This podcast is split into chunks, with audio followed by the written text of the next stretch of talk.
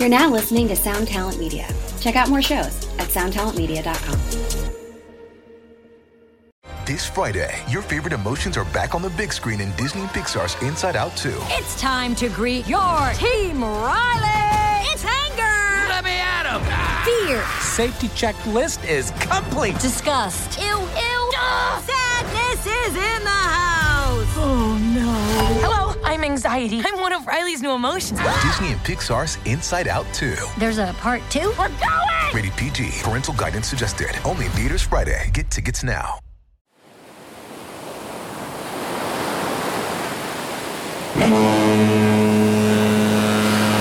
Making waves.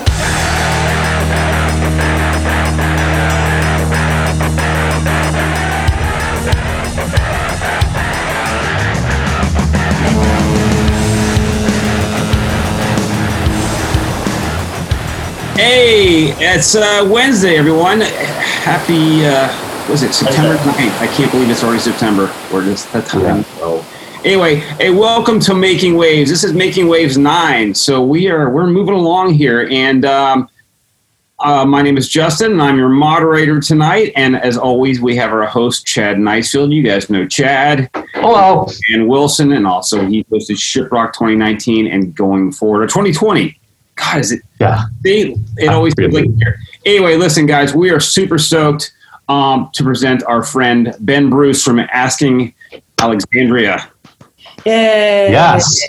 We're still here. I'm looking forward to this one. Here, yes. So, uh, guys, if you haven't joined us before on Making Waves and this is your first time, if you guys are following along on our Facebook Live feed, um, in the comment section, go ahead and ask some questions if you want for Ben, and we'll get to those. And uh, other than that, I'll chime in from here and there. And uh, I'm going to let Chad and, and Ben speak for a while. So you guys have at it. Ben, thanks again, man. We really appreciate your time tonight. Watch every single question be, where'd your hair go? Yeah. I was gonna. I was gonna jump off. I'm gonna beat him to the to the punch. Hey, where'd your hair go, man? Ah, shit. Uh, it's not here. I cut it. Yeah. You, we were just talking before we went live. You're living in not North Carolina, but South Carolina now, and that's a big change, I guess. Like, well, you were in Arizona, I think, right? Previous. Yeah, I was in Arizona for like five or six years. Not to be the weather guy here, but uh, it's quite the different type of uh, hot, right? That humidity over there. Are you used to that yet? You, you could at least live and breathe in this kind of hot. Arizona, I was charring.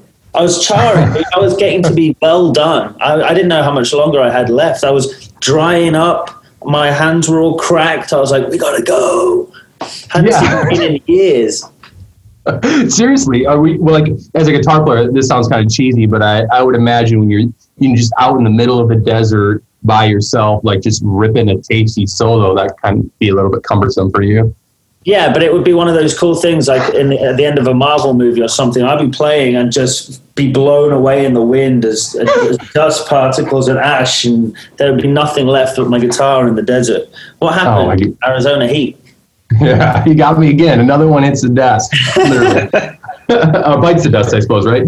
Hey, uh, I wanted to start this off by talking about locations. Um, we're in this funky time, you know, and uh, here we are being able to talk to each other. And on the other side of this, there's a whole screen of people that have tuned in or watching us do this. And this new tech, newfangled technology has allowed us to really rad things outside of this, like make records uh, all around the world. Uh, with that being said, I know that you probably made the last record, which, by the way, rules, not during quarantine quarantine times. But I'd like to talk a little bit about what it's like in these particular situations. A, not being able to hit the road with your dudes to really push the record, and then B, communicating and keeping up with each other's like regular schedules as well as like creating uh, remotely. Um, it's hard. It, it's really difficult, and you know what? To begin with, it was really upsetting. Actually, like we'd spent so long getting to this point, our entire careers, apparently. um, but, and we finally felt like we'd hit our stride, and we'd spent all of 2019 um, and I think 18 pretty much in like arenas and doing huge festival slots. And we were like, okay, we're doing this. There was so much momentum. We worked so hard. We did this album. We uh, booked our tour, our headline tour, and it was our first headline tour in a long time because, like I said, we spent a lot of time uh, supporting on the self-titled album, and so we were excited to get back out there and headline again. The tour was just selling out left, right, and center. We were adding second dates, adding third dates, and I was like, "This is insane!" Like we were stoked, and then it all got taken away. Yeah, and I, I actually remember my manager called me, and uh, it's going to sound silly, but I actually I really had to try really hard to not just cry on the phone when he told me because we uh, we were just so hopeful that it was going to pass, and obviously no one could have could have guessed. Well, I say no one. I'm sure there were scientists warning us for years about this, but we ignored them and uh, yeah, it was just it was devastating. And so we were like, okay, so we'll just sit and wait it out. And then you fast forward to it's the end of the year nearly. You know, we're still all sat here waiting it out. So we don't even know what's gonna what's gonna happen. So I don't know. I don't know. I don't know when touring's coming back. People say summer. People say spring. People say fall. I just who knows? Yeah, It- yeah, it's it's crap it's, shoot, uh, right? yeah, it's coming back May 9th, 2021 when we uh, do share. There you it's go. coming back. Where's our invite? It- it's in it's in the mail. yeah, you, Mail. uh, U, USPS. was- Oh, See if so it it's makes it- floor in a parking lot in California somewhere then. From correct. Uh, actually behind that door. I picked them all up. Uh, so when you guys when you guys made the record, were you all living together, or at least closer? I guess in proximity with Arizona being where you're at, and I don't, I don't. Where's everybody else at in the band currently? Uh, actually, I, I was in Arizona. Cam is in Arizona. James is in Arizona. Sam was in Arizona. Danny was in Jacksonville, Florida. Uh, Womp womp. Uh, but no, you know, I, I have no idea why he was there. It's not even where he is. Wasted. How does a how does a band from York, England, all wind up in uh, in the U.S. living and, and, and having families and such? Well, Uh, especially in Arizona, I would assume that that wasn't where you originally implemented yourself into, right? Like, how did you get from York starting a band to the states, and then subsequently in Arizona? um, we actually, when we first came out, we went to uh, New Jersey because Oh, we came out and we were like, okay, tri-state area, you know. So there was we had Philly, we had New York, we had Jersey. We could get to, to PA, and it was like, okay, this seems like the smart move. Um, so we, that's where we actually flew into, and we realized we had nowhere to go. So my parents bought us an RV that we lived in uh, in a Walmart parking lot for months, uh, just trying to get on local shows and, and stuff. And we gradually migrated and and uh, went elsewhere, and now we are where we're at. And it's funny because I just left Arizona, like I said, about five five weeks ago now, um, and then apparently then everyone decided to leave. So James was like, "Oh well, if you're leaving, I'm leaving." So James leaves in like two days to go to Texas, and Sam, our bass player, was like, "Oh well, if you're leaving, I'm leaving too," and he's packed up and he's moving back to England. Wow! Oh, Wow, wow! That's yeah. a big, like, yeah, That's a, that's the outlier. yeah. So now Yeah. we don't know what we're going to do. When touring comes back, we'll be like, oh, well, we can't. We don't know where we live. Yeah. maybe maybe so maybe you can hit your mom up with that RV loan again. That'd be a that'd be a Now- blast in the past. An RV Bam- has to be somewhere. We don't know where it is, by the way. Really? What what do you mean? We don't know where How's the? RV is. It's You on like, is it like it's, a dude, it's on where my car- eBay. where's my car situation or what?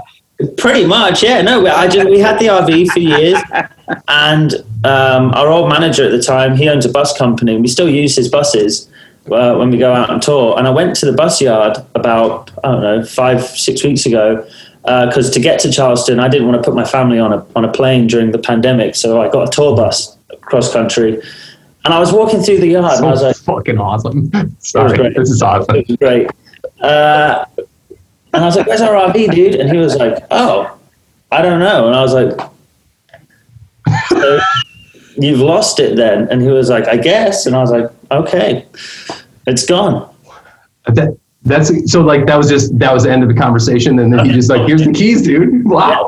That was the end of the conversation. I was like, "All right, we've not we've not stepped foot in that thing for like when did we start touring in a bus? 2010. We've not we've not stepped foot in it for a decade. So who knows where it is? Wow. What what if it what if it ends up being like a like a meth uh, lab uh, like uh, that show or whatever did somewhere? recognize the one on Breaking Bad. I I was was like, say yeah, Yeah, Saul's living in it. yeah, exactly. That's quite. I didn't know that about the band. Hey, Ben, I've got a really good quick question from uh, one of our shiprockers, Monica, and just talking with you now on these stories, and, and I noticed that witnessing and seeing you guys plenty of times live, there's a lot of great banter with you guys on stage. Has it always been kind of a, a comedy troupe with you bunch? Uh, pretty much. I think it's just. I, I, it's going to sound silly. I think it's an English thing. I don't think we don't really know how to be nice to each other. So you just talk shit, and the, the meaner you are to each other, the more you like each other, and that ended up just translating on stage. And then obviously we love our fans too, so they get brought into it all. And uh, some people think we're being dicks, but really it's endearing. I think, and Yeah. we're welcoming you into our, our rat pack. Oh, it's that wonderful black humor. Yeah. Gotta love, to like gotta add love on to that. I've- seen the band so many times. In fact, my venues hosted you guys back in Detroit um, a bunch over the years. I've, I watch it. You know, I, I love just being a fly on the wall and listening. You know, whether you know I even existed at that point. Like I'm like these guys are funny, but like I see your inclusion in that humor with your fans. These guys And- are hilarious. They suck Yeah. music though. Yeah. Yeah, maybe it should really just start a variety show. but uh, they, they, about it.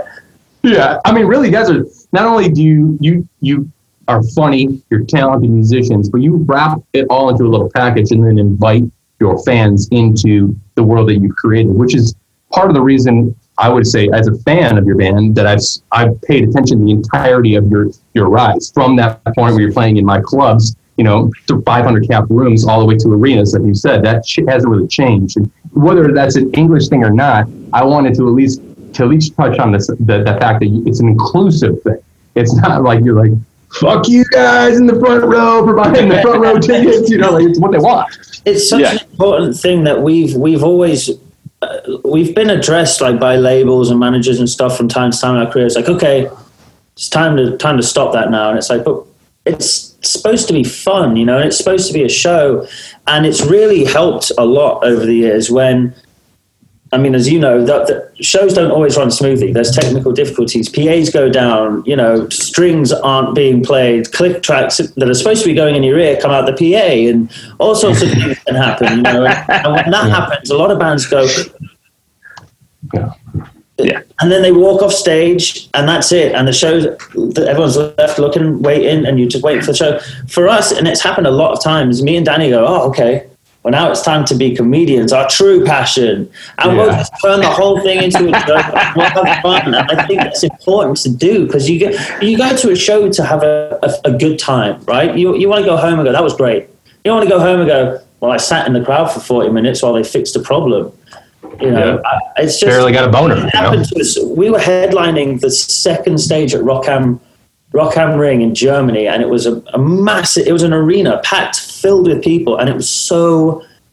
It was at two a.m. Such a stupid time to have to play. So stupid, in fact, we went to bed and woke up to play the show, but it was late, and I was like, "Oh no!" And and the last thing you want at two o'clock in the morning when there's an arena filled with people that have been raging drugs and alcohol all day is for the PA to go down, but the PA went down. And I was like, how has the PA gone down on the last band of the night or the first band of today, really? How's this happened now? But it did. And we were able to, uh, to get through it by being dicks to each other.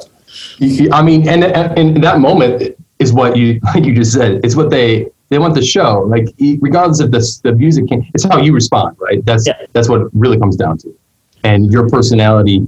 The one thing you see a lot in specifically our space, like the rock space, is it's really hard to find that personality inside of the music in general when you have like more to offer than just like check out these songs. I'm, you know, we're all multi. Every person, not just musicians, but everybody is are multi layers of an onion, and you guys have been able to carry those layers around with you, and subsequently, I think we don't think we don't think we're rock stars. I think that's a big thing. Like a lot of people in the rock industry, they take it very seriously. Not that we don't. We take our career very seriously, obviously, but not that seriously. Like Yeah. we're so lucky to be able to go on stage and play music for people. Like you don't have to be really uptight about it. Like if you fuck up, it's okay. It's all right.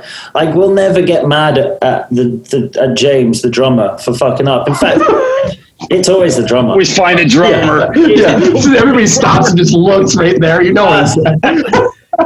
But he fucks up and we'll tell everyone, I'll stop the, the song. Most bands are like, oh, just keep going. We're gonna, I'm like, whoa, whoa, whoa, whoa, whoa, whoa, whoa. Everything stops. I'm like, sorry, James has fucked everything up. And I'll put him on the spot. I'm like, you owe them a drum solo. And he's like, what? And I'm like, see ya. At least Yeah. there you go. Time to make up for your mistakes. Uh, awesome. Anyway, well, uh, I was going to say it's like remind the remind the label people, industry people that England created humor, so it's in your blood already. So you, it's no fault of your own. it's not. It's already intrinsically there. It's my dad's fault. Yeah, fuck that guy. It's his dad's fault. Right. Monica, My- my I hope fault. you got your answer out there. So, yeah. Oh yeah. Hey Monica, thanks for the question. Yeah, so sorry, we've already got Monica. Uh, humor is a, a massive part of the show and, and these guys' personalities. So, yeah, thank you for asking the question. Ben, thanks for answering. We appreciate it. I didn't realize and it that. just goes to yeah, it just goes. We're still in sync. But I mean, I'm like looking at these current like activities right now with this. I mean, what do you have? Like the anti-socialist is still in the top ten at, on active rock, which is marks like what you, you have like five or six or seven songs that have now crossed that threshold from going from like this place in York, like we just said, to now implemented here, carrying all of that along. Now you're able to head into those professional areas like active rock. How does that feel when you step onto the stage when you know exactly who you are, coming from a band like Wilson who shares the same ethos as you? When you walk on the stage of like pure perfect production, and you're like, I'm probably gonna shit my pants tonight. Like, but knowing you have the accolades to be, to back that up, how does that in, in you know inform you guys what decisions to be making on your next record? Sure. It, you know, it's that's something we've been talking about a lot lately, and it's in the beginning of your career. It's it's quite difficult. I think when you're when you're around so, uh, like album two or th- even three, it's like okay, what do we do for the for the set? What do we do live? What what are the best songs going to be live? And then once you get to our position where we're six albums deep, the set's kind of written for you because you have you've, you've the, the, the proof's there it's done you've written the songs that have reacted and you know what you're doing so it kind of makes it easier but at the same time it's like I I get really upset about it because I'm I'm the main songwriter in the band and for as a for instance on our self-titled the one right before this one there's a song called Hopelessly Hopeful and I was like this is the best song I've ever written I love this song and it never got taken to radio which means it doesn't exist in this world. You know what I mean? It never got serviced as a single. So I'm like, oh, I put so much time and effort into that, and I wish people um, could hear it. And then I go and look on Spotify, and it's still it's had like tens of millions of of streams, and I'm like, hang on a minute, that's done that all by itself. Maybe we should throw that into the set, but people just it's it, it gets difficult again this far in, but in a completely different way because you kind of almost expected to. You have to play the hits. Hits. We haven't had any Yeah. hits. Uh, not Metallica. But yeah, I mean, clearly, I mean, dude, dude, you have millions and millions and millions of streams. I mean, they're hits. Whether that it's considered by Yeah, you- uh, a radio station to be a hit, it doesn't fucking matter, man. It's the fans that, that drive drive the the, bar- the barometers, you know? Well, you guys are 11 years in your career, and this newest album is your strongest one yet, as far as if we're looking at a uh, a marketable uh, expansion of how it's done, and, and the singles off it, and the videos, and everything like that. So, yeah, I mean, you can basically go out and play this album in its entirety, and that's your set. that was the that was the, the we were never going to do a whole set of just this album, but we wrote every song on this album to be in its best light live. Like we, and that's what's so frustrating about this pandemic is we specifically wrote this album from start to finish with the live show in mind. It's like this is going to happen during this bit live. This is going to happen here. People are going to sing here, and we, we've not got to do that, which is uh, it's upsetting. But the funny thing is about about that, the, the, the uh, this is I mean, for all intents and purposes, this is uh, one of our, our, if not our most successful full record to date. But you still get people online that go, I like your old stuff better, which is fine. That's fair. Like obviously, I've got albums like that that I love, and it's it's all about nostalgia and how that album made you feel in a certain point in your life. So I get it, but people then start to look at like they, they'll Google sales and stuff like, look, this album has sold this much, and this one's only sold this. It's like no one buys records anymore, man. But so people have this this ammunition they think to come at you and like, see, you suck ass now. No one's buying your albums. You got to go. oh shit! It's like, hey, dude, stop bullying me. When we're mean, it's funny. You're just mean. Yeah. yeah. Also, but look at it this way. The way I, Sorry. I think about this. Sorry. I think about uh, it like So spot on. It's so fucking frustrating, right? I, I can only see what you're talking because I'm not in this position. My band's defunct, but I do know that what I took away from our last record, that's from my band, which was complete complete separation from what our band had completely separated from what our band used to be known for the mental health side of our band because we wanted that part of us that was hidden away in the shadows to come to light, the humor, the Yeah. existence of who we are as people. That record, though, it maybe wasn't as commercially as large of a hit as some of our past would have been on radio. The streaming numbers and the reaction and the sales that we know about is bigger than ever, and that's Yeah. because the world that you built and that you've encompassed. If there's no more auth- no, no nothing more than nothing bigger to drive your brand than your authenticity, and you guys are that through and through. You know. Um, with that being, I don't know if you can. So people people say like, "Oh, you sold out because you don't sound like you did when you started." But to me, it's it's the exact opposite. And I try and explain that to people.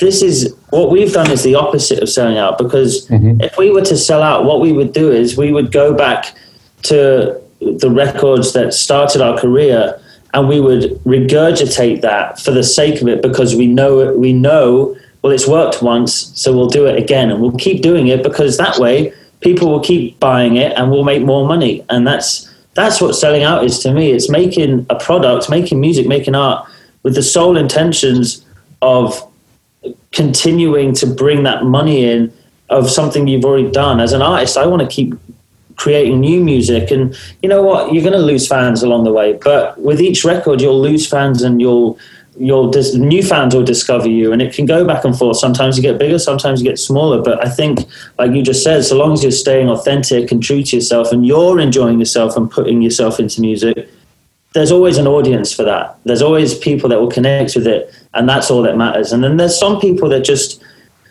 it's like I, I, I spoke to, to Robb Flynn uh, a few weeks ago about Machine Head, and I was like, honestly, dude, I stopped listening to Machine Head a little while ago. My favorite records of Machine Head are the o- older ones. Burning Red.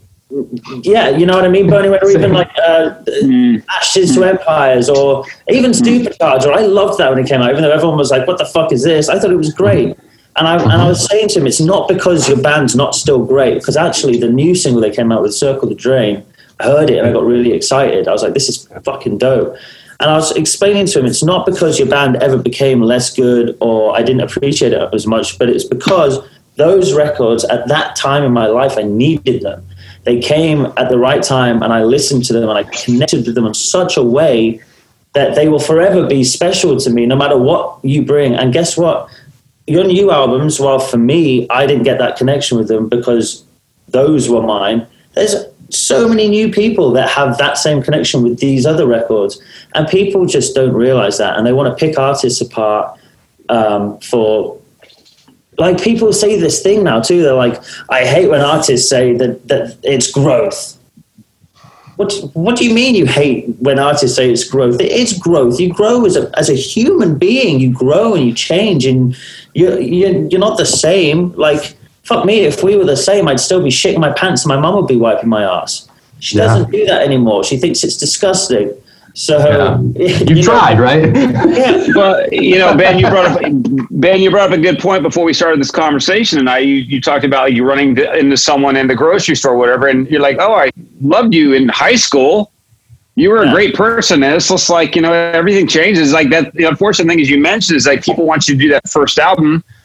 The truth of the matter is, as soon as you do that, those the people who enjoyed your first album have probably moved on to something at this point. they moved on to another band or probably stopped listening to music or gone to another direction. So you'd be making it quite honestly for no one and certainly not for yourself. Not for us, so why do it? Yeah. Yeah, exactly. And that was something else I said to Robb too. I was like, we could, as as artists, regurgitate that first album perfectly because I'm the one that wrote it. I could rewrite it, and those people that want that album, that sound back, they'll hear it and they'll go, "Well, this isn't as good."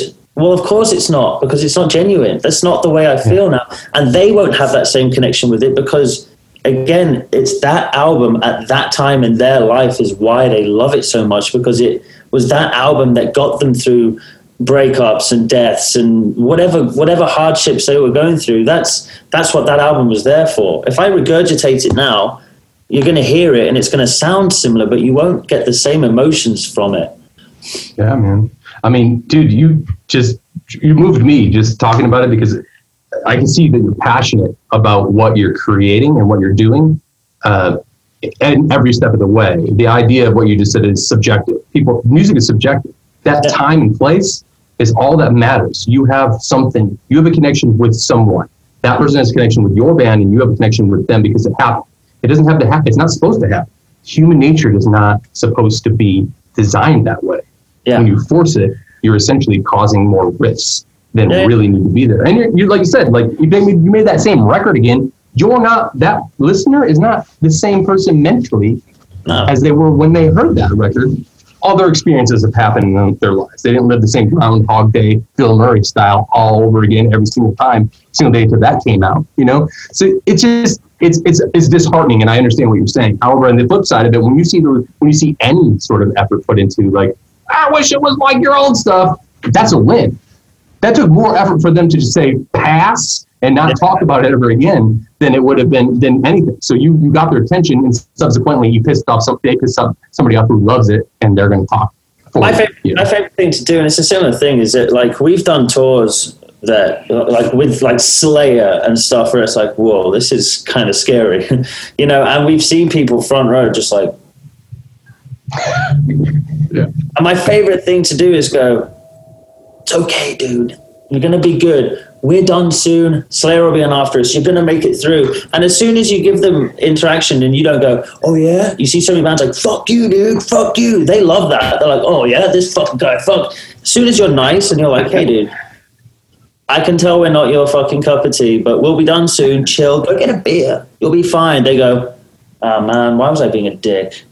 Yeah. All right, and then they'll get into it, and by the end of the show, they're like, "Yeah." It's, like, it's funny, Ben. You really did strike a chord when you were talking about you writing for yourself because a lot of people here are mentioning how they're stoked about the new music you're presenting and how organic it is and that you're being true to yourself. So it strikes a chord with even your fans now. They're not like wishing for you from, they're not wanting to stand up and scream again. They're wanting what you're doing now.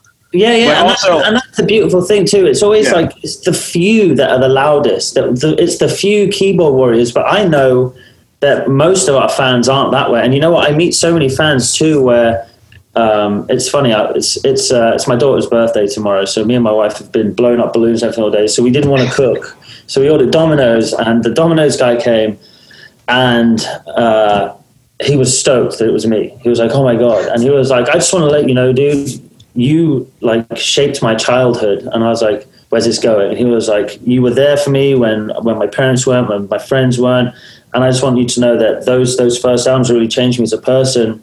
And then he carried on to say, "I've grown with you. Like I've got older with you guys, and I, I love what you're doing today." Just as much as what you were doing back then, because he's grown, he's changed as a person. He's not you know, going through a rebellious adolescent phase anymore. He's in a different part of his life. And, and I know that for us as a band, most of our fans feel that way because they have grown with us. And if, if we hadn't grown and we'd stayed the same, like you said, a lot of our fans would have grown up and, and moved on, you know, which Yeah. is always a shame. It's nice to be like, look at Metallica. They've, they've grown, they've, their discography is, is wildly different from start to finish, you know, and, and I think it's so awesome that, that a band of that size can do that. Even like to me, one of my favorite Metallica albums is Don't Get Mad, Saint Anger. I love that Oh. album so much, and everyone was like, "Fuck this album! Do you hear the snare?" I'm like, "Have you listened to the lyrics? Like the lyrics are unbelievable. People are moving about the snare drum. Yeah. I know they're nitpicking. I mean- hey, did that guy hook you up with double sausage? What? The, the, the pizza guy. Oh. I was like, Like, oh. what kind of chat? Oh, what's it going? Come on, man. I don't want to Family man. I can't, I'm going to do that. Hey, listen, real Anyways. quick before you get on your Sure. next subject. If you do talk to Rob Flanagan, if they want to do the uh, the the Blackening too, I ain't going to be mad at him. Great record too. Yeah. That is a great record. They're a great band. They're one of they're one of the first really heavy bands I, I saw as a child when they came to Dubai, and I was like, I was blown. They they uh they started the set with Imperium, and I was just like, my face was blown completely off. I had to regrow this after that set. It was, it was That's awesome. Dude, you just okay. So perfect segue here because I have a question about Dubai and starting. You started being a musician, essentially your exploration into what this has all become. Yeah. But correct me if I'm wrong. Did it start in Dubai? And, and can I ask you, like, what's up with like how were you born and your family's from Dubai? Like, how did this all come to one? lo- And then starting a band there, did you actually have other people you were playing with? Like, what was that like, dude? Um, I was so basically everyone always asks, "Were were your parents in the military?" If you went to the Middle East, and actually, my dad's in advertising. And when I was uh, I was born in England, my like my whole family heritage is British, as far back as anyone's been able to ever find. And um, I was born in England, and my sister was born in England, and I got I was five years old, and my dad got made redundant. Um, and my parents were super young. My mom was like 20 when she had me. Uh, so my mom's, my parents are like tw 25 years old. They've got a five year old. They've got a three year old. My dad's got no job. We're living in South London, super expensive. Um, and he just didn't know what to do. And he got offered a job in Dubai. And because back then, this was this was 1993, something like that. Dubai, Dubai was nothing, you know. So when he Yeah. got asked to go out there, the, the the price that came with it was hefty. It was a really big raise for him uh, because people didn't want to go and live out there then. So he was like, okay, it's tax free. He got offered a lot of money. He was like, I, I can give my family a better quality of life moving. And everyone was like, you're crazy. And my dad was like, I have to do it for my family. So we did it and we moved to Dubai. And I got to watch this incredible city grow from when we got there, there was one main road, Zayed Road, it was one highway. There was one building at the end of it and another building all the way at the other end, which happened to be a Hard Rock Cafe. Um, and you could see them both. Like, so you could see each end of Dubai, and there were no skyscrapers, nothing. And so I grew up there, but a lot of the people there were expats too. So there was a lot of Americans, English, Australian, uh, South South American, South African, uh, Filipinos, Indians. It was like a melting pot, and obviously the locals and everyone just kind of meshed and melded into one. So all these different cultures started uh, coming into play and everything. Like I genuinely didn't even know racism was a thing until I left home and moved back to England. I I just had no, I'd never heard of it. It sounds absurd and people don't believe me, but I'd never ever even heard of, of, of racism. And so growing up, you know, I I was super into music, and because you you're friends with everyone, all these different kinds of music start being thrown at you, and I just fell in love with everything. I, I love all kinds of music, and and so I just picked up a guitar, and uh, I used to skip classes at school and just be like, oh, I'm gonna go and sit in the music department, and I just taught myself to play guitar, and there were so many friends that that did the same, and they would teach themselves drums, and so we started a band and then it became super apparent that metal was just huge over there metal and rock. So there were all these underground rock shows going on that kids would organize. And they'd like they'd get money from mom and dad and be like oh i need this money to put on an event. And they would like rent an ice rink and and put on a show. And they were just old school flyers like put them around all the schools. And people would turn up. So we made a band and we're playing shows in in dubai these underground shows in front of like a thousand people each time you play and so i grew up thinking that was normal and, and i was like this whole thing is easy look at all these Yeah. people, this music and then we got older and uh, my, my band in dubai asking we were still called asking alexandria it was all different people Oh, really? yeah, yeah, it was all different. Holy shit, okay. We got signed, and I was like, sweet. We got signed to a label in England, and we moved back to England. We're like, we're going to go on tour, and the label was like, yeah, here's your here's your debut album. You're going on tour, and we got to England, all super stoked. We bought a van, and uh, we turned up. We did our tour, and literally, some nights I shit you not, zero people. Zero people Yeah. were there, and we had to play, otherwise we weren't getting paid. And so we'd play in front of zero people or two people, or if it was a really good night, maybe fucking 10 people. Hey, keep, like, keep, wow. it, keep in mind the Beatles did that at the Star Club in Hamburg. They played to nobody. So you're in good company. Well, yeah, but did they start off playing to a thousand people? Yeah, exactly. when that happened, all of the rest of my band went, dude, this sucks. And I was like, yeah. no, it doesn't. It's character building. And they were like, no, this sucks. and everyone left. And I was like, oh, man, I'm all on my own. Um, I can't be the only one turning up to these empty rooms. That would be really embarrassing. And so that's when this version kind of formed. I met Danny uh, online. You know, we just was were talking, and he introduced me to Cam and Sam and James, and the rest is Oh. history. And then we, instead of touring the UK, I was like, "Hey guys, it's no good. No one turns up. We got to go to the states. That's where all the fans are." So we went straight to the states. We'd never played a show, we'd never done anything, and it turns out it's the same here. No one turned up. So it's a lot of a lot of hard work and and uh, dedication. It's, Okay, so real- just- yeah, sorry. I, I'm sorry, Chad. I just want to get to a question from one of the from Mhm. one of the ship Yeah. rockers. Jennifer is asking now. You're talking about your origins. What were the artists that kind of like inspired you to want to become a musician? Oh, if I'm being really honest, Sure. the movie Grease. But if I'm not being honest, I'll say Metallica because that's way cooler. But uh, no, let's go who's with first Grease. Going with Grease? Greece. yeah, like the, yeah. the movie, the, the film? Yeah, the movie, the movie. My mom, my mom said she knew from the age of like two that I was going to be a musician. I guess, uh, I guess my granddad had an old wooden, like, so really old wooden tennis racket. And my mom said when I was two, I used to just stand in front of the television with grease on and just strum this this racket.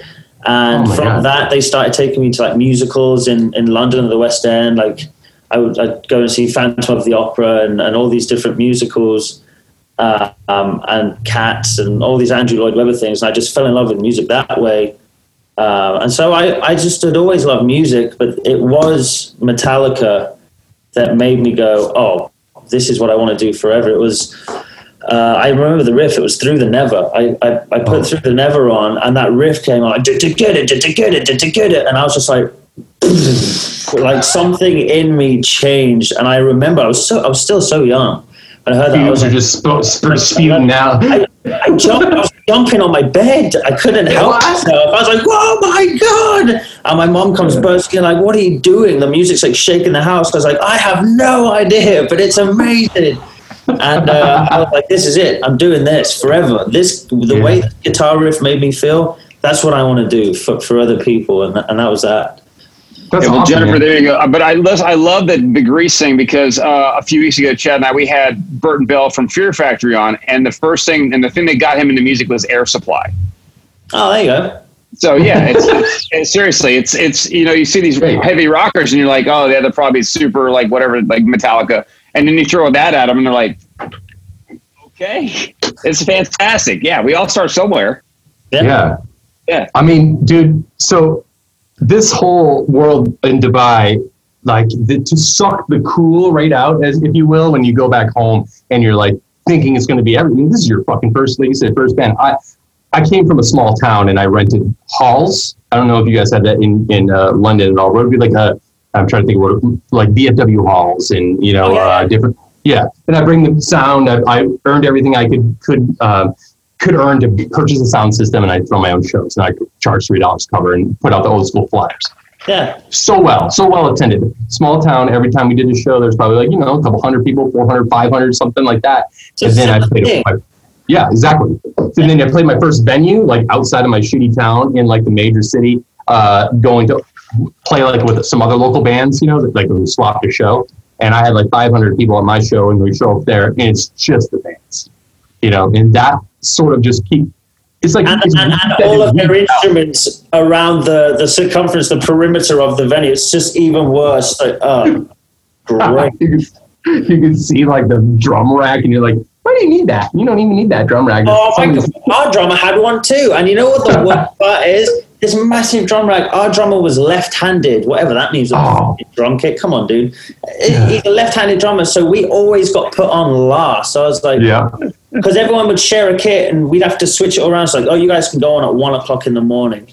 Great, thanks, Andy. Dude, but, Lef- but that thanks, you said Lefty. it like it, it like cuts the fucking it cuts the fat out of the fucking meat when, when you know like that you want to do this thing because you clearly have been doing it for the longest of your band. A, B, you went through all of these uh, highs and lows, and it separates. It, it's shitty to say, but it, it separates. Uh, maybe let, let me put it a little bit uh, in a brighter. way.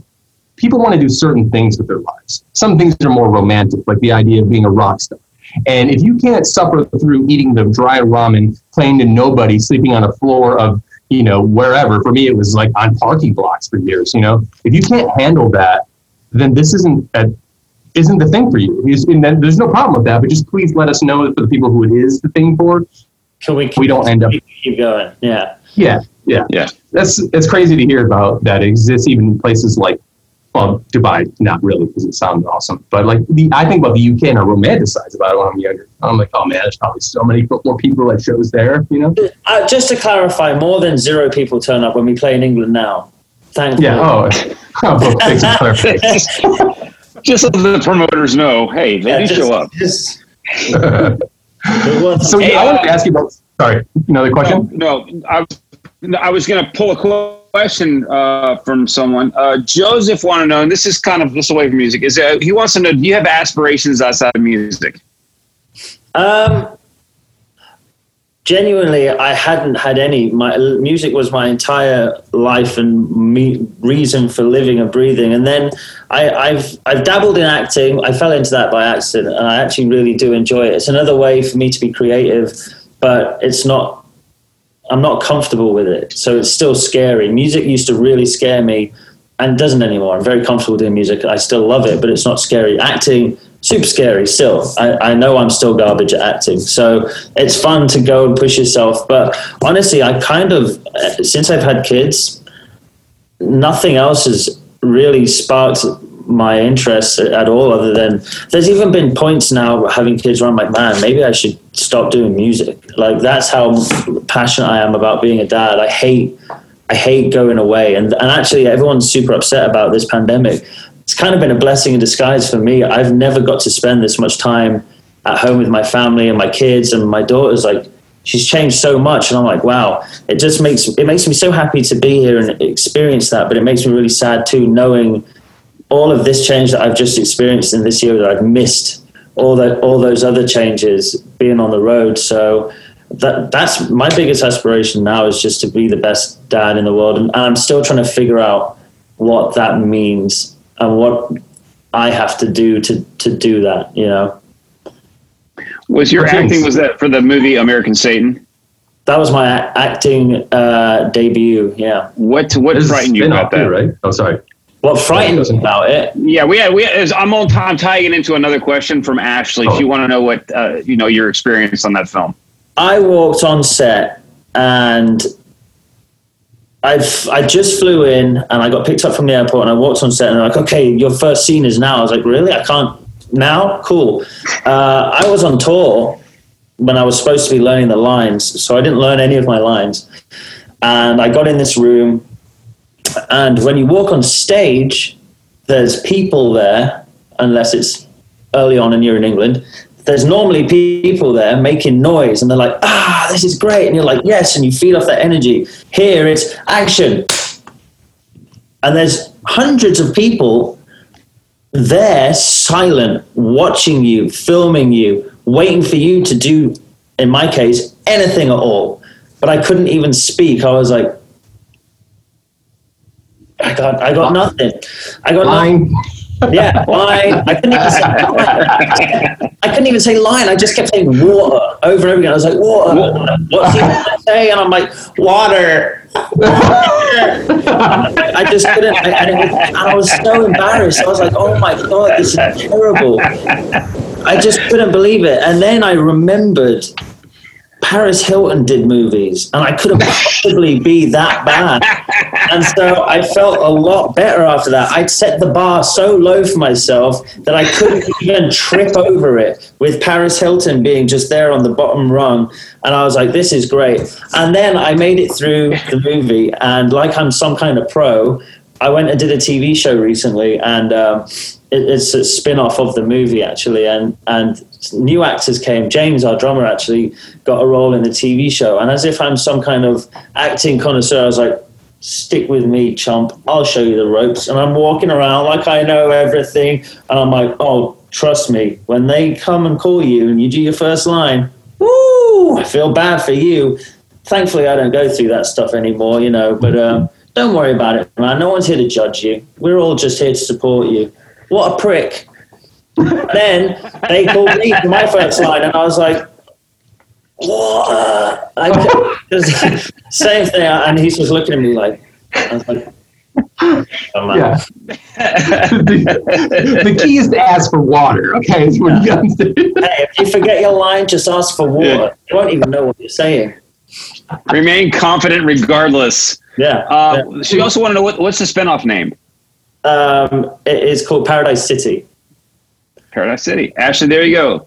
Ashley, thank you for your question. Ben, ben thanks for Have you guys started filming? But because I was going to ask you after moving from there, like you must have done great because there's a spin-off and now you have a, a, a whole other essentially version of how you're acting. Instead of a film, you're doing this is a show, right?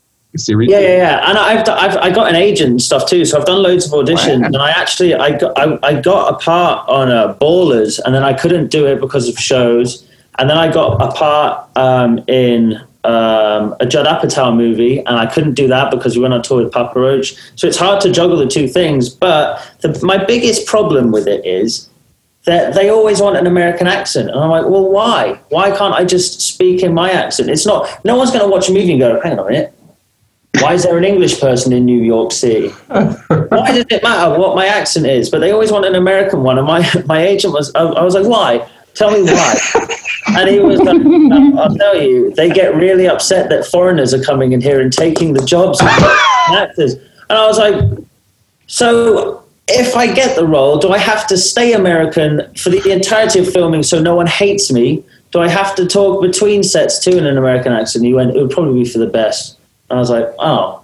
So Wow. now in all my auditions, I just say water over and over again. Yeah. Say it again. Say it one more time. Water. Yeah, dude, so American. It's obscene. They, I, people crying. make English accents. Look, Yeah. you ever heard of Hugh Grant? Put me in a chick flick. You need an English accent. Yeah, I, I, I agree. I mean, you should be in a lot of chick flicks for sure. I should be in nothing but chick flicks. I, Yeah. Well, the, the, the English accent gives it some levity. So, Yeah. yeah. Yeah. Yeah, we have we have history. We have strong bones. It's intriguing.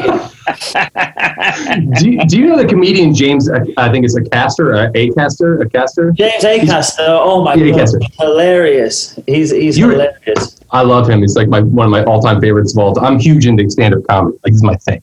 Me and too. uh, really, okay, sick. So that special, not to get nerdy, for, for people who don't know and are watching, you're like, fuck, that's comedy shit. It's genius. You have to watch it. It's, I believe, on Netflix or something. Uh, it's a three part special.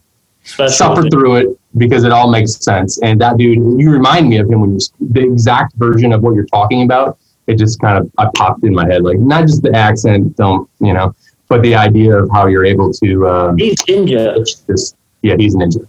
He's great. Um, so you're doing Paradise City. If you as a shooting or already shot or where you at No, in this moment? not yet.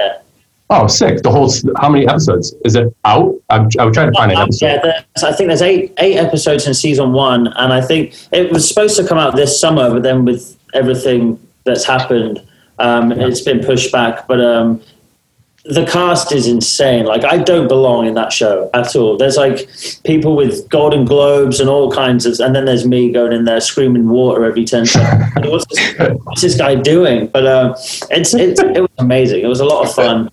I was very subpar compared to the rest of the cast. But you know what? Now I get to tell people that I'm friends with all these famous people, and it's cool. It's pretty sick. Yeah. Uh, I want one, one last thing before we talk about why we're here, the shipwreck experience. I want to ask you about uh, Tune Tunes, uh, which I think is genius. When you were talking about how do I connect with my kids, that's all I want to do. And then I, I just immediately thought, saw, I saw that and I was like, maybe that's why he's doing because it's so smart for not only is it fun, I'm, I'm assuming. But if I was to have a kid, I'd be like, watch what my watch what daddy does, you know, and then you have this incredible vessel to essentially teach Yeah. people of all ages. So how did that come up? Is that your idea or what, what what's up with that? Tell me more about it. Um, just, ba- I'm a genius. Yeah, I know. I know. Uh, that, that's really, that's the answer. So okay, moving on. I actually, I actually think there's a. I actually think there could be a child poking their toes under this door right now. See, we, to change subjects, we told my daughter they don't. They're terrible, and I think it's because I'm terrible. They don't. They're supposed to go to bed at eight, and it will be one a.m. and they'll still be running around. And my wife's like, "Can you get them to go to sleep?" I'm like, "Absolutely not. That's why they're still awake. I don't know what's going on." So we've tried this thing tonight where I'm like, "Well, the birthday fairy is going to come if you go to bed," and my daughter's like, "It's not real." And I was like, "She is." No, I've seen all my presents. You, mummy and daddy bought them all for me. I was like, babe, this one's on you. And now it's it doesn't. I don't think my wife's handling it very well either because I keep seeing toes poking through the bottom of the door. Just Oh, really? Oh, okay, that's hilarious. tiny little toes. so, uh, did you guys do the, a whole episode, like a whole series of this? When we're talking about, I I believe it's, it's you guys talking and discussing your record, right? Uh, and how it was created. I only watched one episode. I'm gonna go. deep Yeah, I, I basically. Yeah, so since I was a kid, I've wanted to do a TV like a t- I, I've written a TV show, uh, a cartoon one. I love cartoons. I, I absolutely, I just love cartoons. I don't know why I'm a child. Um, but uh, so I was like, oh man, I really want to do a cartoon show, and it's been something I've worked on for years. And then I watched. Uh, speaking of comedy, I, again, I'm a big uh, uh, stand-up comedy guy. Ricky Gervais is a, I love Ricky Gervais. He's he's incredible. Everything he does, whether it's his TV shows or An Idiot Abroad or his stand up in particular. But years ago, he did a podcast. Um, I can't remember what, what it was called, but basically, it was Ricky Gervais um, and two of his friends talking. And podcasts can get really boring really quickly. You know, if you're just if you've not got the right guest on, and Yeah. Things go stale. Do you know what I mean? They can get. Mm-hmm. It's like, oh no. And I think he had a guest on that just wasn't giving him anything. So the podcast was just getting stale. And there's only so long that Ricky Gervais can make jokes and, and get nothing in return. Do you know what I mean? Mm-hmm. So Yeah. he, he animated the guy and he just drew drew a cartoon and then he brought his conversation to life and i was like this is amazing. And it was before i think he was really really successful like worldwide successful. So it never really got as big as something he would do now. And i was like that would be amazing to sit down with the band. And again there's different personalities in our band. Me and danny can go off of each other for ages but then it doesn't let some of the quieter members like sam or, or cam get to get to really talk because we'll shout over them because it's what we do. Uh, and I was like, wouldn't it be cool if we did it separately? And we basically did this, and we spoke to each other through the through Zoom. Um, and I recorded recorded all the audio for it, and uh, we sent the audio to an animator and said, "Animate this." Uh, and see what, what it comes up with, and, and it was it was based off of that Ricky Gervais thing, and it was really good because it allowed like Cameron. Cameron's quite timid, you know, other guitarist, but it allowed him to come to life. He's timid, but he's funny. But you would never know because he's not loud or or very, very animated in real life. And so when they brought him to life as a cartoon, it was amazing. And he and he has some of my favorite parts of of the animated series, like when he's talking about his headphones being all all janky. It wasn't that funny in the, in this world, but when it was animated, he had those shitty headphones taped to his head. His fingers are going and stuff. I was like, this, see, Cameron's funny. He really is. But the, the, the cartoon allowed that to come to life, and and uh, yeah, it just it just came from there, and it was it was fun. Yeah, Yeah. that's so cool. Yeah. And uh, Gervais's humanity that should be uh, on everyone's watch list. That's Yeah. uh, m- amazing. Um, I have a question about ShipRocked. If you don't, if you don't Yeah, have, let's if you let's ask a few of those questions there, Chatty. Fun, fun fact: Shiprocks is the last show we've played. Period. Check. That was one of my boxes. so, right. so, so moving on from that that situation. Fun fact: last show you played. Can I talk about? I like to ask everybody these two things uh, specifically because it was your first ShipRocked, right? Last. Uh, okay.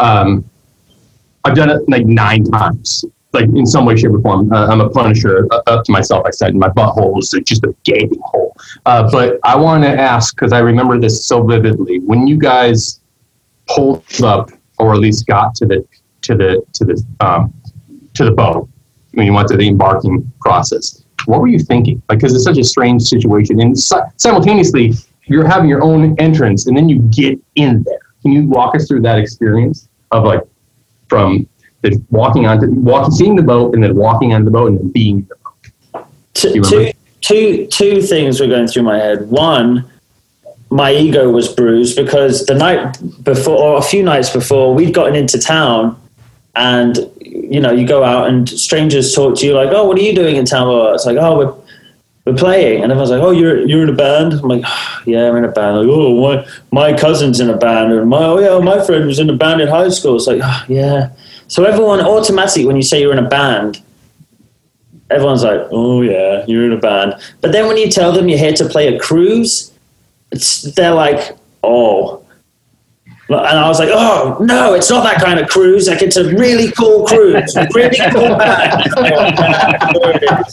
the piano lounge will be bumping. I'm like, "Fuck you, fuck you." It's real. It's called Chip Rocked. It's a very good name with really good, good, successful bands on it, and you can argue with strangers. So that was my experience before it. I was like, "These idiots." And then when I got there, I didn't know what to expect. You know, I'd never, I'd never done it before, and I was a little bit worried that it was just going to be. It, and this is this is a thing. Like, I, I was really worried that it was going to be a bunch of drunk people with no boundaries. So I was worried that I wasn't even going to get to enjoy my time on the boat because if someone asks you for an autograph or a picture and you say no, you're a prick. And then they don't like your band anymore, blah, blah, blah. And so, and I don't, I don't, I try, not, I don't say no. I really try not to say no. So, and so I was worried. I was like, oh no, I'm not going to be able to do anything, and people are going to be disrespectful because they, they, some people are. And so these were the things that were going through my head. And then I got on there, and this is something else I've realized as we've gotten older, and our fan base has gotten older too. Everyone is super respectful, and I was like, "This is awesome." And people would come over to me all the time, but they they wouldn't necessarily want a picture or anything. They'd want to talk and have a conversation. They'd be like, "Here's a beer, talk," and I'm like, "Sweet, let's talk," you know. And it would never be stupid conversation like what's it like to be a rock star or how much money do you have or it, it would be real because these people are music fans so it would be music talk and i would just i ended up like going and sitting at the bar with strangers and it was i was loving it and i, I met so many great people and i heard so many stories from different people and there was like a family there that really struck a chord with me um, I was I was in the casino area, but there was a small stage in this in the casino area, and there was a band player. I can't remember what band was playing. I was just there, and I was talking to people. They were coming up. I was taking some pictures, having conversation, having a nice time. This family comes up to me they go, "Oh, would you mind making a video for our son? He can't be here. He was supposed to be here with us, but he couldn't make it." And I said, "Of course. Like, why why couldn't he make it?" And they said, "Oh, he's he's battling cancer right now." And I was like, fuck, like, of course I'll make a video. And I, I, I remember I made the video and this family just really stuck out. They were lovely. They were so nice. And, and that was it. They were like, okay, we'll let you get on with your evening, you know, have a nice time. And they actually emailed me um, about a week and a half ago now, and their son has just passed away. Um, and I was like, and they were like, you probably don't remember us. And.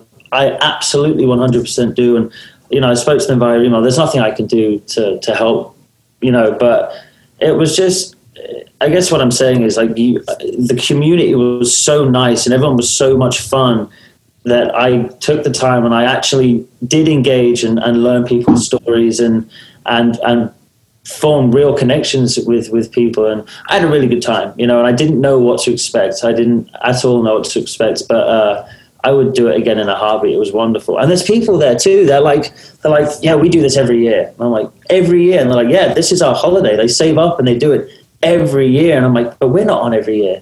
So I didn't really understand. But uh, it, it, it's really awesome. Yeah.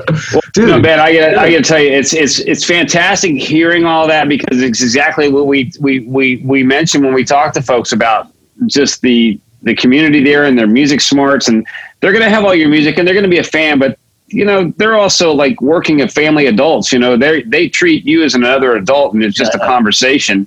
And yes, you have your few here and there, and that's fine and dandy. You got to expect that, but hearing you say that really this really brings a lot to me to my heart just to hear that because it's it's always what we want we hope that the artist comes away with and you yeah. came away exactly with what we, we hope for so thank you that was awesome oh, yeah you. great great also that's yeah. the last steak i've had and because of this stupid fucking pandemic i can't go to restaurants and i will say i was on a boat wasn't expecting much from a steakhouse. It was amazing. I went to that steakhouse every night on that boat. There was free food for the artists, which is wonderful. But I went and I went to that steakhouse every night, and I was like, I'm paying. This is great. It was so. yeah. I loved it. Yeah, did, it's fantastic. I yeah, I think that's like an art expedition where there's like a nudist pops out the middle of the table and dogs fly in and all that shit. I was like, what the fuck's going on? And you're left with a brownie. And a, and a sore butthole. Yeah, always the sore butthole. That's so like to, to to like just really quickly take that like Justin said, it's incredible to hear you say that uh, as a performer and now the, a host of the ship. Um, the, the, the the fans on there are my favorite. You know, uh, I've been on it so many times. I know the Oh, story. really? What are they called then? Uh, Steven, who's listen, Jerry for sure, Phoebe, uh, but uh, the the I, I Phoebe with them all. Of, yeah, Phoebe, she's she's dropping in all the time. We're talking on the phone. I'm like, "What's up with your kid?" Uh, but uh, but ser- seriously, these these folks like when our my band broke up last year, uh, the end of the year, December, we called it quits, and we played this last show, and we played it, announced it, sold out all these tickets. We're like, "Oh, great! Somebody cares about us finally." You know that sort of thing. And then I looked at the the ticket listing, and I'm like, "Man, these people are like all over the world. What the fuck is going on?"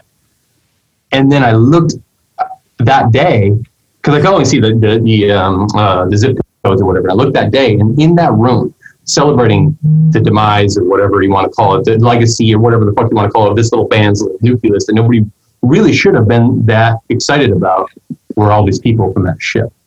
They came, they flew in from from oh. over in Norway, from over in Sweden, from here in the states, Florida, back in Detroit, where we played in Detroit, everywhere.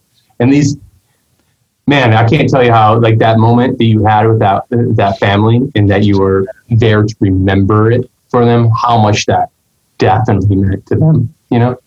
And it's just it's just cool to know that we can share these experiences, whether we're here virtually or on a on a boat together. It never leaves you. It never Yeah. leaves you. Yeah. And that's the, So that's the that. thing you get, and that's like when you do get people just talking shit online to talk shit. That's why I try not to take it to heart because there are things like like what you're talking about, where it's like they remind you why you do this, and you have connections with people, real connections with people, you know, and it's like this means a lot to them, which in turn means a lot to me, you know, and so it is it is an incredible thing, and I, I do feel incredibly privileged and lucky to to be doing this. It is hard, you know, and it is a lot of work, but fuck, man, tell me one other job that's cooler than this. None. No. Well, maybe being a stand-up comedian, but I guess I'll, I'll really never know. It's probably pretty pretty brutal too. Well, the thing too, Ben, is when you guys do get back on the road, you're going to start seeing all those shiprock banners in in the crowd, and you know, they're, that community will come and follow you because it, it, it plays back to the same thing. It's like you performed and were part of something they love, and now they're going to basically follow you because they're like, you know what, if they're down with what we're into, then we're family now, and they're going to start that no matter where we play, they turn up in swimming trunks. Absolutely, yeah, they will. swimming trunks and a beach towel. Man. So, uh, but la- to, to, to, to lastly uh, ask the last part of the two part question here. Now you're off the ship, right? The, the, the experience is done. Yeah. yeah. Uh, Oh, can I ask one question real quick? Oh, it was sorry, the first yeah. question that was posed tonight, and it, I, Chad, I know you. We're going to get to you right there. Um, best shiprock moment for you, other than the, the, of course that vid- that lovely video. I, honestly, it's it's it's so easy actually to pick it. Um, it was. This is going to sound terrible to begin with. It was when I got off the boat on one on one of the days days off. We went to um, we stopped somewhere in Mexico. I can't remember where we stopped. Actually, both stops were incredible. But we stopped in Mexico, and I did one of the ex- exhibitions where you could go to the private uh, villa on the beach, Mhm. and um, again, I didn't know what to expect. And we got in this van and we drove down these little roads, and we got to this villa, and obviously stunning. We're on the beach. There's waiters and waitresses bringing you ice cold beer, and actually. I did get a little bit of shit from the waiter. He didn't really speak much English, and I ordered a wine, and he went, "Wine," and I was like, "Yes, wine." You can't speak any English, but you can be facetious. My God, bring me a wine, judgy. Everyone else is drinking beer, and I've got a white wine. But there was there was obviously people from the ship there, and we ended up. I'd ended up having the best the best time talking. At first, when we got there, it was me and Sam, our bass player, and we kind of put ourselves away, and we had our little beds. Um, and we were under a palm tree. It was very romantic. We had a picture taken together, which is still in my living Nice. room. Great. Yes. Um, and this family was behind us, and I could hear I could hear the husband going, "Just leave them alone. They're relaxing." Just I could hear them to, like bickering quietly, and I turned around. I was like, "Do you, do you guys want a picture?" And they said, oh, "I'm really sorry. We didn't want to bother you." I said, "You did, but you were being polite." And they said, "Yeah." And so I took a picture, and then we just spent like an hour talking and just having a nice time, nice conversation. I had a wine, everyone else had a beer. And then slowly, one by one, everyone from the ship started coming, and not everyone on the ship, but that was at the exhibition. And we were all talking, and we ended up, a guy came with an acoustic guitar and started serenading all of us. And at the end of the night, we all stood when it was time to leave and get back on the boat. We all took a massive group picture. Maybe it was a small group, maybe like 20 of us, 30 of us. Um, but it was awesome. We just became one of the attendees of, of, of ShipRocked, you know, and it was it was a lot of fun. Fantastic. That's great to hear. Hey, we had one last question, Chad, before you get to yours. Uh, this Oh, is something uh, Henry. Uh, Henry's a shiprocker. He wanted to know, Ben, if you were to go back to your first album and the person you were then and what you know now, what would you tell Ben in 2009? It's a good question. That's a really good question. It's so hard to, to answer that because if if I actually was given that ability to go and speak to me, I would really sit down and be like, "Hey, dickhead, no," you know, like I wouldn't get in sucked into drugs. I wouldn't get so. Because growing up, I was never a big. Funny enough, because I'm English, I was never a big drinker or anything. Um, and when the band started getting big, I was kind of made to believe that we had to be this party band.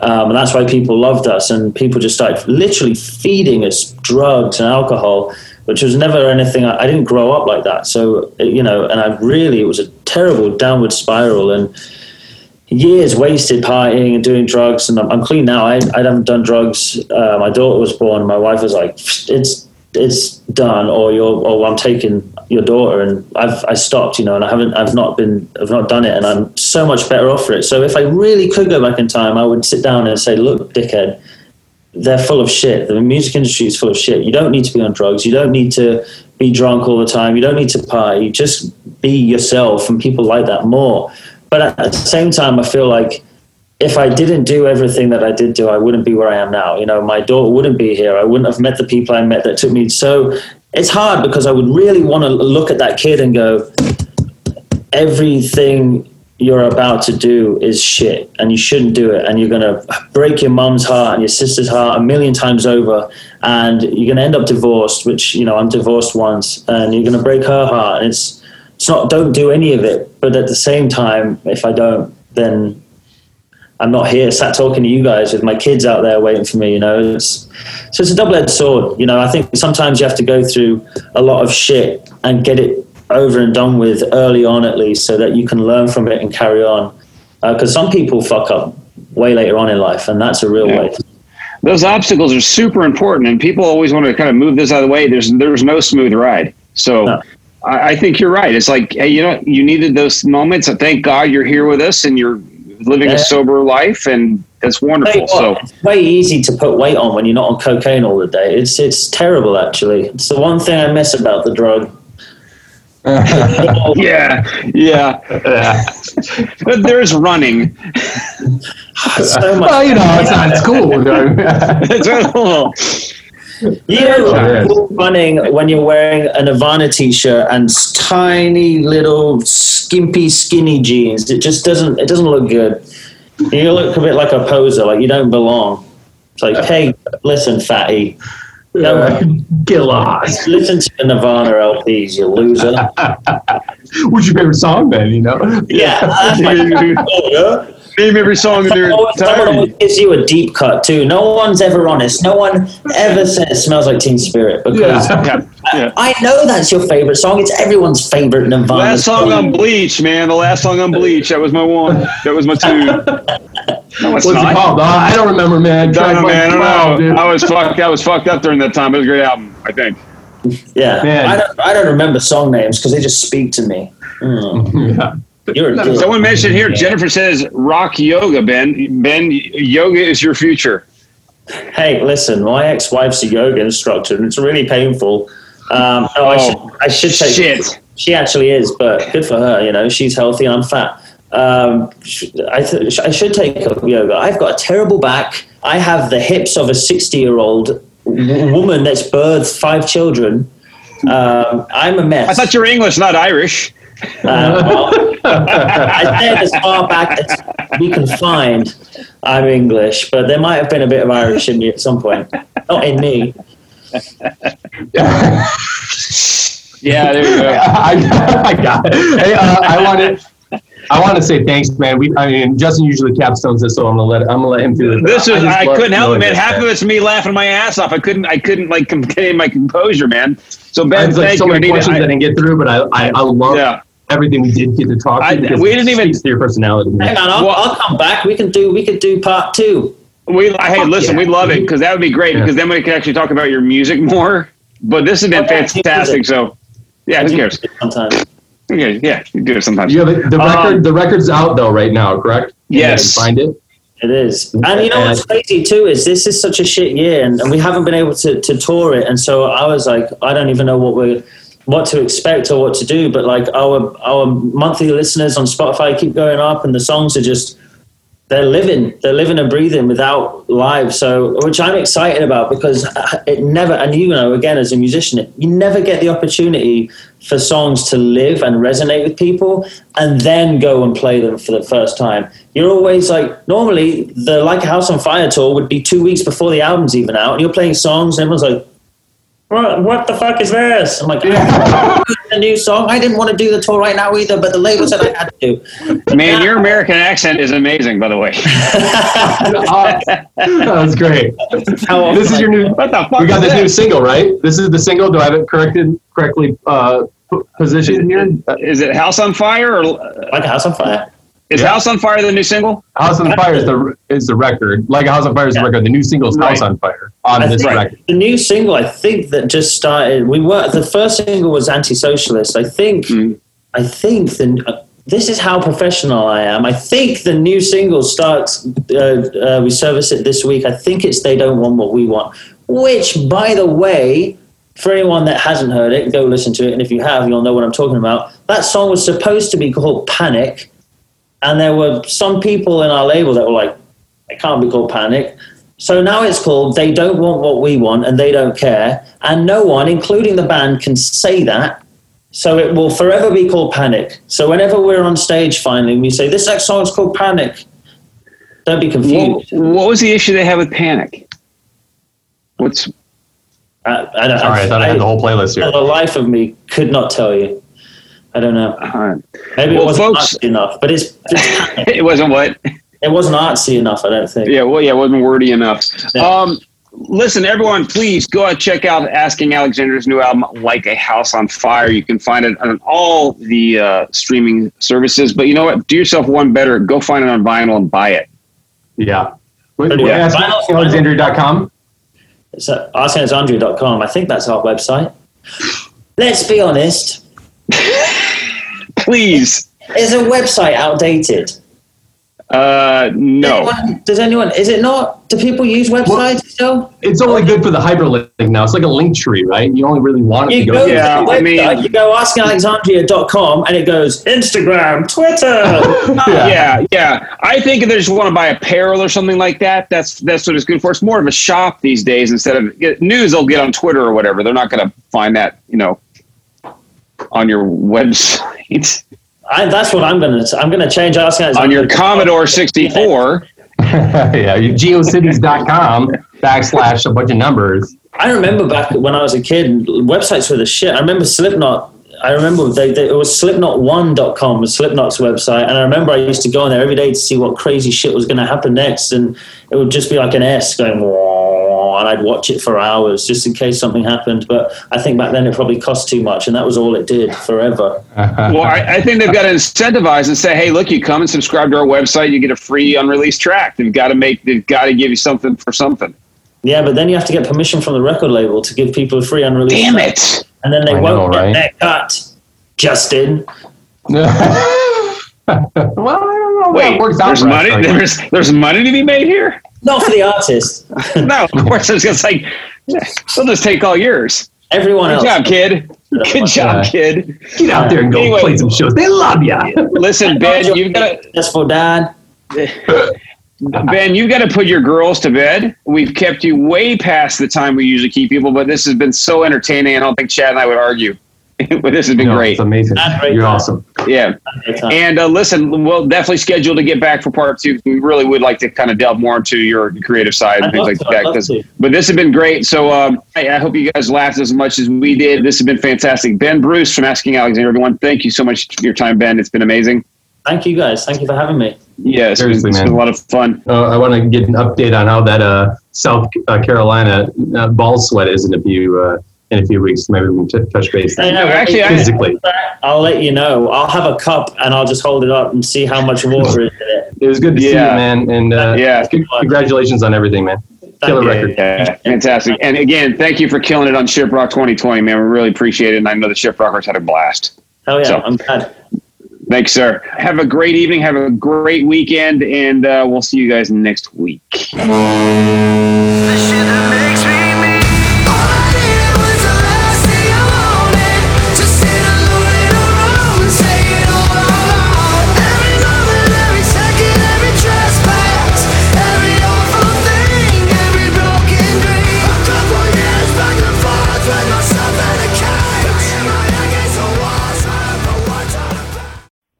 Hey, this is Steve Choi, host of the Musicians Guild podcast, part of the Sound Talent Media podcast network. Within the four walls of the Musicians Guild, we'll be discussing the habits, idiosyncrasies, experiences, and general psychology of my friends and peers, all involved with music in various capacities. Listen and subscribe at soundtalentmedia.com.